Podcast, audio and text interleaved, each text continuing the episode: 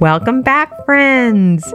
We are episode two of the podcast explaining all the things. As always, I am your host, Jamie Wilson, joined by my co host, Miles Mancini. Oh, we are so excited to be here for episode two of Explaining All the Things. So, Jamie, uh, we take this show on the road each and every time. Do you want to tell our listeners where we are this time? We are at the library, the FGCU campus library. I'm up on the fourth floor in a little room that has no windows.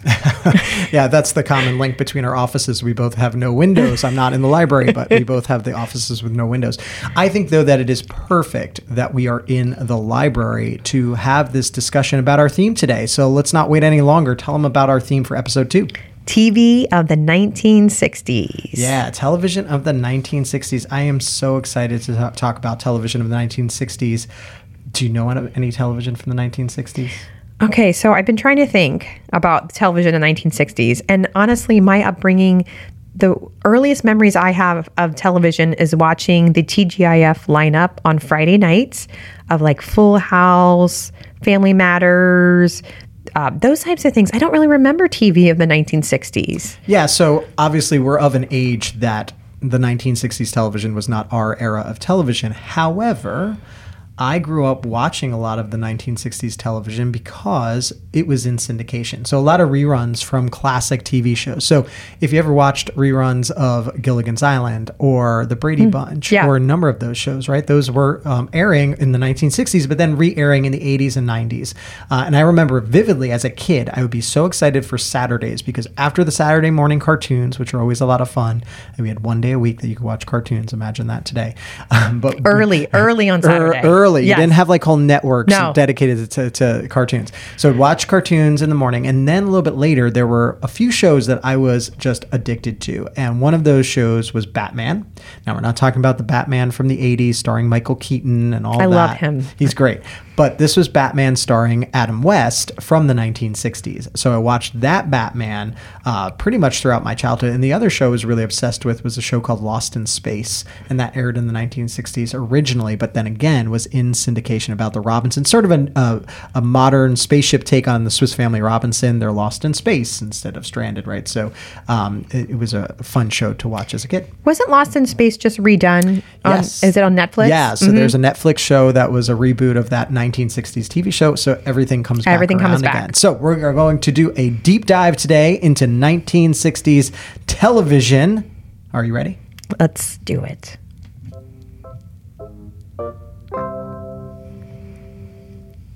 Okay. So uh, we had some readings that our viewers did, and uh, they submitted some questions. We'll get to those in a little bit, but um, I want to start off by talking about the 1960s climate. Like we we know that TV exists today, and not probably not a lot of our listeners even watch regular TV. They probably do, like you said, a lot of the paid um, subscription channels and those types of things. So.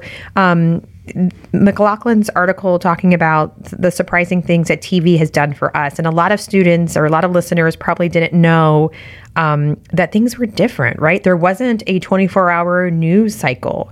There, uh, televising um, political um, debate was not a yeah. thing. Yeah, for sure. Uh, yeah, we start to see televised debate, debates in the 1960s, uh, really with uh, with Nixon and Kennedy. Right, that becomes the most one of the most famous, uh, you know, televised debates of all time. And to this day, we're talking about it. Why? Because television as a medium was relatively new. Mm-hmm. Uh, even though, yes, you could say that uh, what modern television was originated roughly in the late 1920s into the 1930s. You start to see it at the World World's Fair back then, uh, but really didn't get into mass production into Americans' homes at least until well into the 1940s. And then you start to see it ramp up in the 1950s with with a lot of television programming and really learning about like okay we have we have to put content on here. So what what you know what were primarily the shows in the 50s? A lot of it was adapted from the radio, so they would take shows from the radio and put it onto television, adapt it that way. Uh, and then the other thing you would see a lot of were quiz shows of that time. Oh yes, the game shows. Yeah, game yes. shows, which we still have, right? I mean, that's still interestingly enough, you know, we're in the library. We're talking about how writers are, uh, you know, an important part of TV, right? The library is a great place because there's all these books.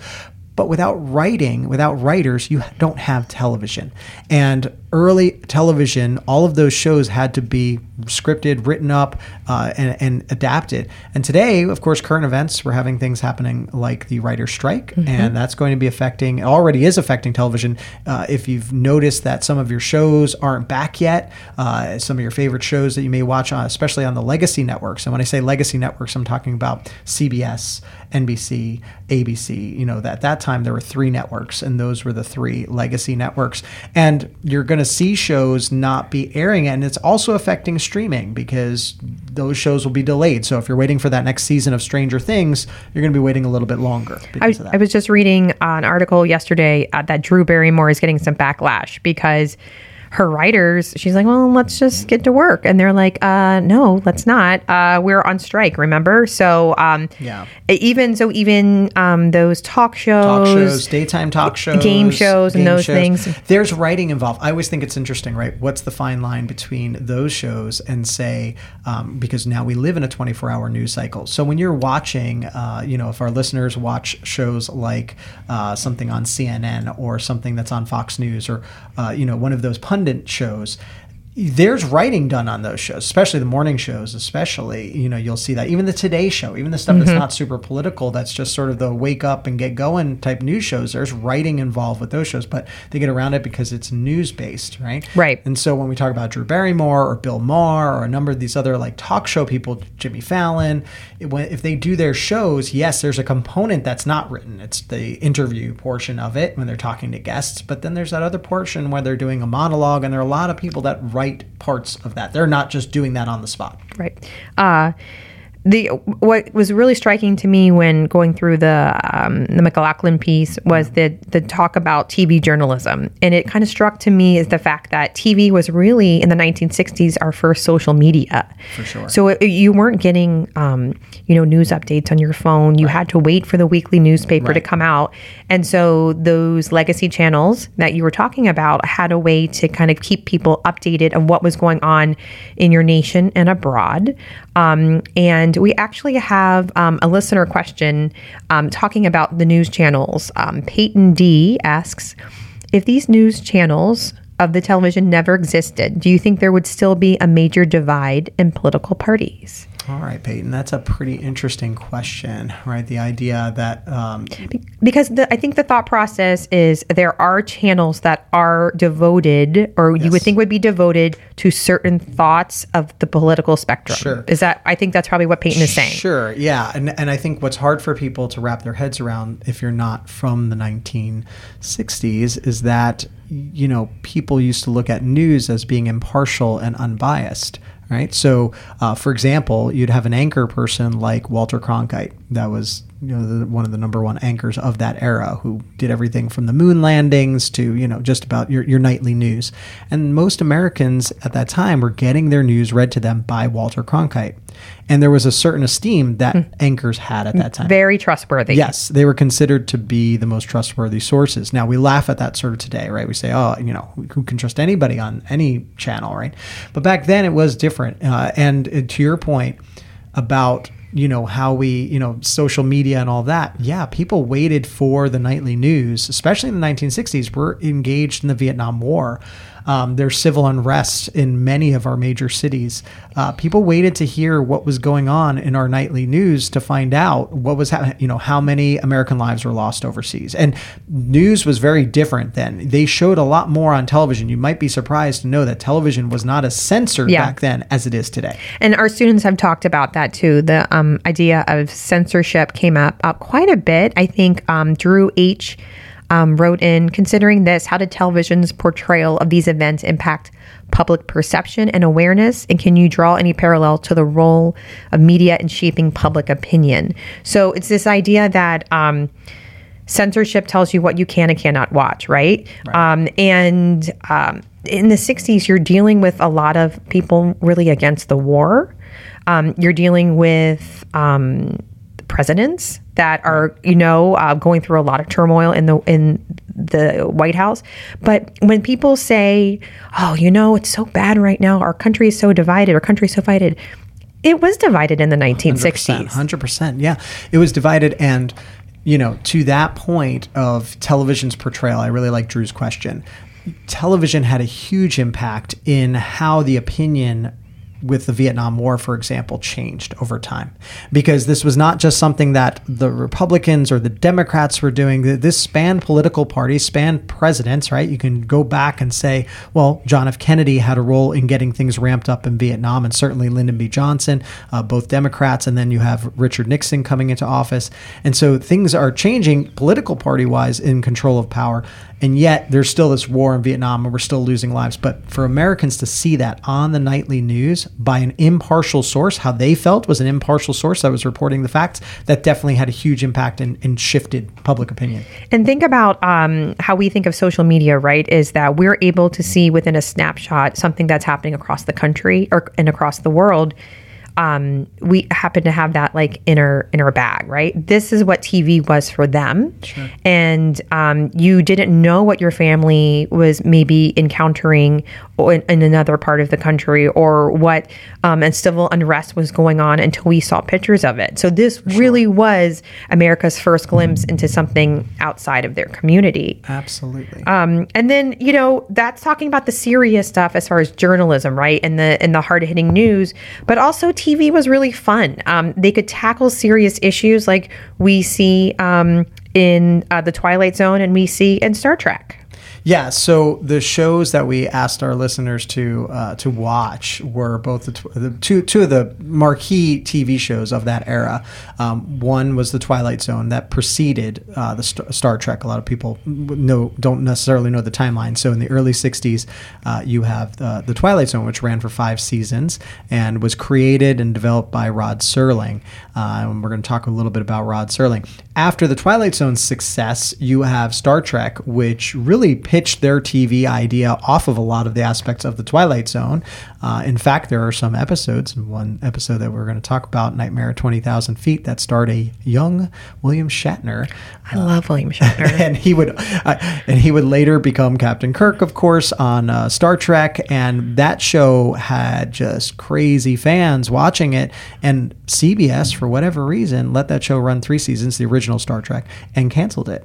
And, oh, I didn't know that. Yeah, yeah, and fans were outraged, and that's a big reason that they ended up making the movies like they did. There was such a fan demand, so it's one of those early grassroots movements where you know we hear about that all the time today, where fans get upset when a TV show is canceled and they hope that somebody, some other network's going to pick it up. Well, back then you only had three networks, so it wasn't like another network was going to pick it up, but you could have films. So they made it into movies afterwards. Okay, so I'm gonna I'm just going to call it out because I think some listener is going to ask this question, and I've always wondered this, and you're the person to ask. Uh-oh.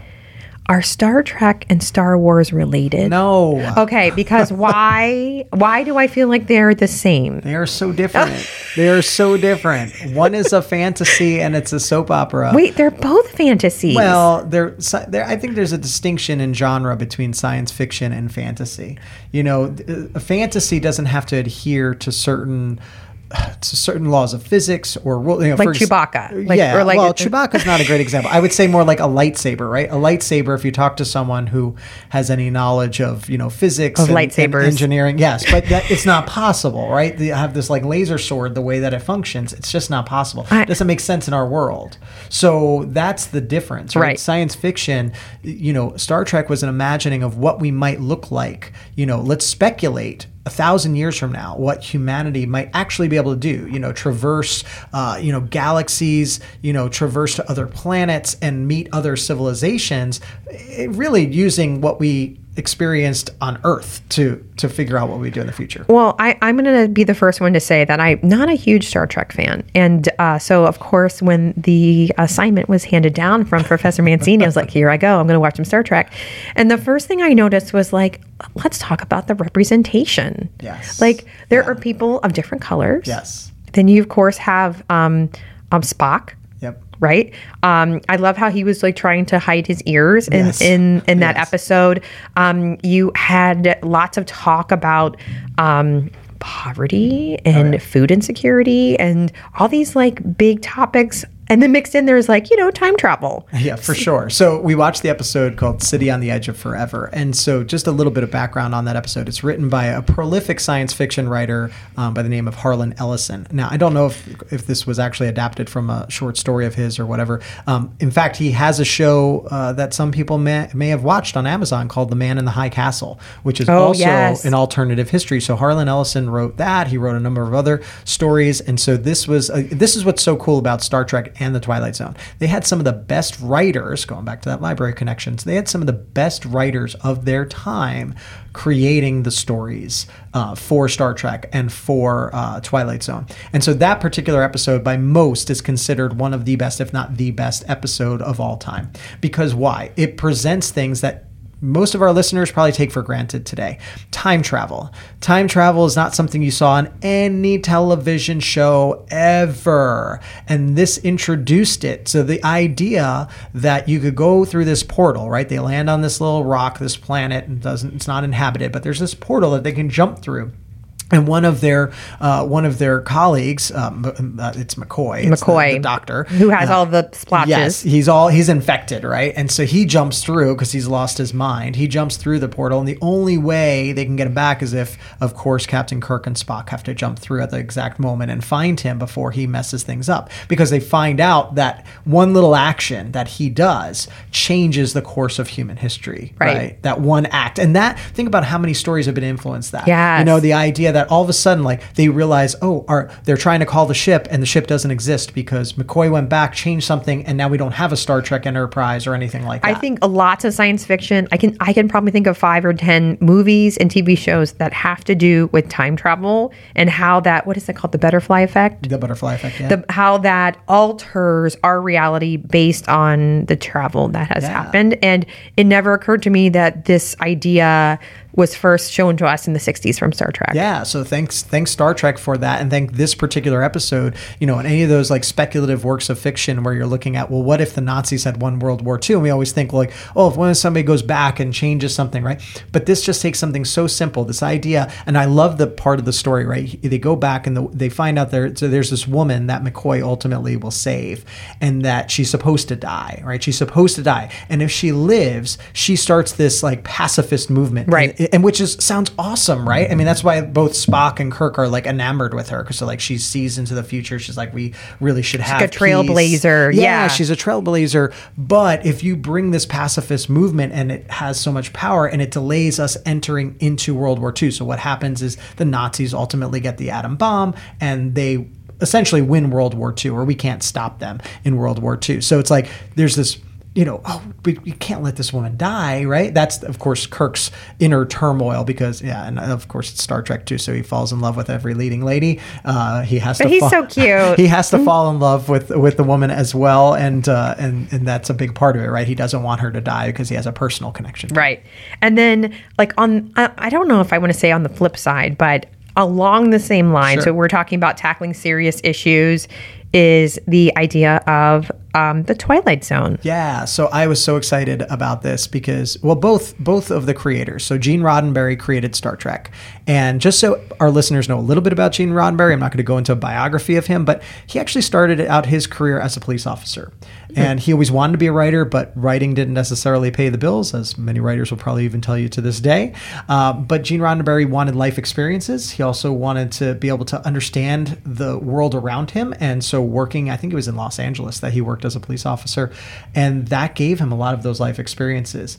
Similarly, Rod Serling, who created and wrote an astonishing, I think, 92 episodes out of the 150 plus. So there are about Wow. 156 episodes of The Twilight Zone. I think he wrote 92. That's a crazy amount of writing. And that's in addition to the movies that he wrote and other anthology shows that he worked on as well. He started off, he was in the Army. And I read, I think it was the, in a Variety article, that he came up with the title for The Twilight Zone from his experience in the Army. And that is a term where an aircraft is going down. And when it's going down, you lose the sight of the horizon. So when you lose the horizon line, and of course with a plane, you want to hmm. always know where the horizon line is to keep yourself level. And that's the Twilight Zone. So, fall- oh. so he used his Army experience to come up with that. So fun fact about that. But Rod Serling, prolific writer, before the Twilight Zone, he won like multiple Emmy awards, as as we've you know had our um, uh, our listeners read. The Mansky article. Yeah. Yeah. So, you know, he won all these Emmys for these 90 minute. This was the era in the 1960s and 1950s, especially the era of the 90 minute movie. Yeah, those miniseries, anthology series. Yes. Yeah. So short run movies. And so that's where he got his start. He was super established, but he ran into frustration of, you know, wanting to adapt a story that some of our listeners may have heard of. Yeah, and uh, I think the main thought uh, when you're reading the the Mansky article and you're watching Twilight Zone, to number one think about um, back in the day, like if you offend someone, you're losing money. And you don't have a lot of channels to go to. It's not like there's gonna there's a Netflix waiting there or Right. or anything else, Paramount Plus, right? Saying that hey, we'll pick you up, no problem. So you have a limited amount of people that you can pitch these ideas to, and his ideas were really groundbreaking for the time. And you saw that there was lots of inner workings about getting that idea pushed through. Yeah. Yeah. So, yeah, this is, uh, we talk a lot of today, uh, you know, in our culture about what cancel culture is or being canceled.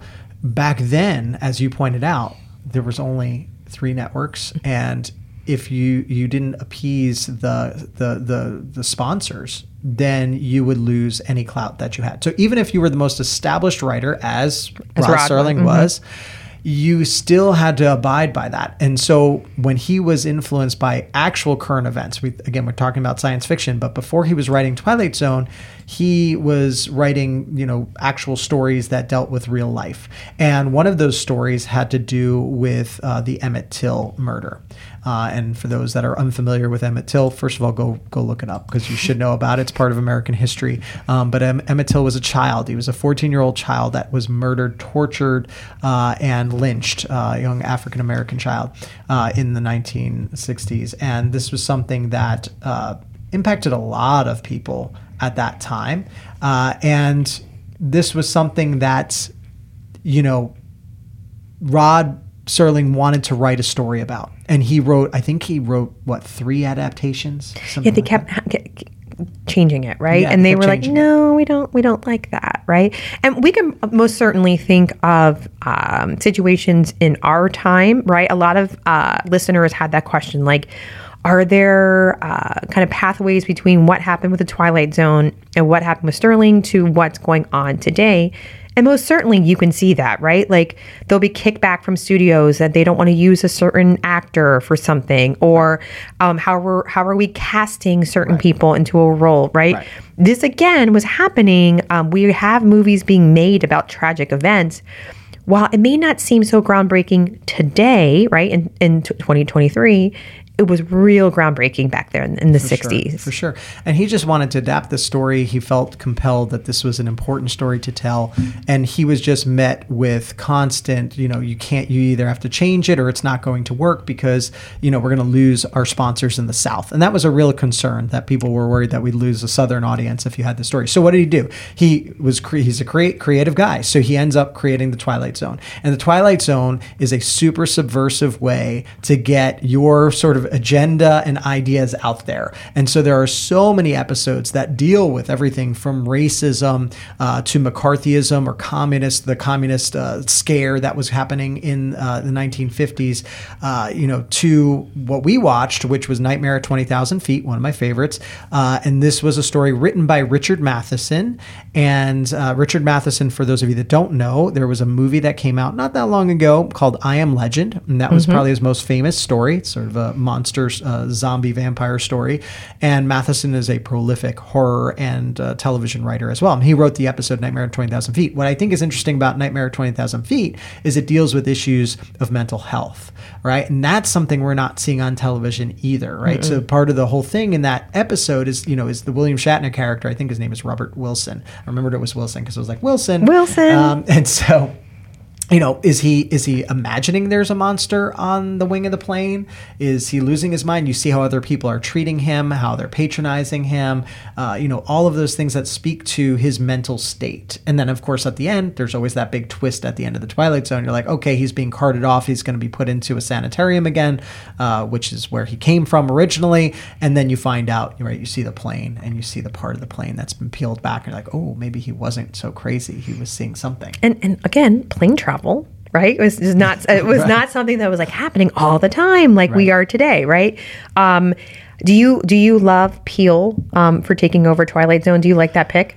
Yeah. Oh, I think he's he's definitely great. Now, full disclosure, I haven't watched the new Twilight Zone. I'm very attached to the original. I love the original Twilight Zone. Um, that's one of those that I grew up watching marathons in New York. They would always do two marathons, one on uh, New Year's Eve and then one on um, July 4th. I don't know why. That's- those became those are weird days for that. but I will tell you, even Sci-Fi Channel and all that, they they took that on. They used to be like syndicated in those local networks, but now like national, you know, streaming services do that too. Like They'll- not Halloween? no. If you watch, I guarantee you, New Year's Eve, some streaming service is going to market the Twilight Zone. Probably Paramount Plus because they own the Twilight Zone. I do love Jordan Peele. I think he's definitely an heir apparent because he's someone that sees how science fiction and horror they can all connect and tell us something about uh, ourselves and we can learn from it. It's Us. yes, it's us. right. It's us. It's them. It's all of the. It's that speculative fiction has that ability to really put the mirror up, and I, I and I love this. uh, I forget. I, I, want to attribute who what the author the author that said this. It wasn't from our um, our, our authors. I don't believe it was, but correct me if I'm wrong. Call me out if I am.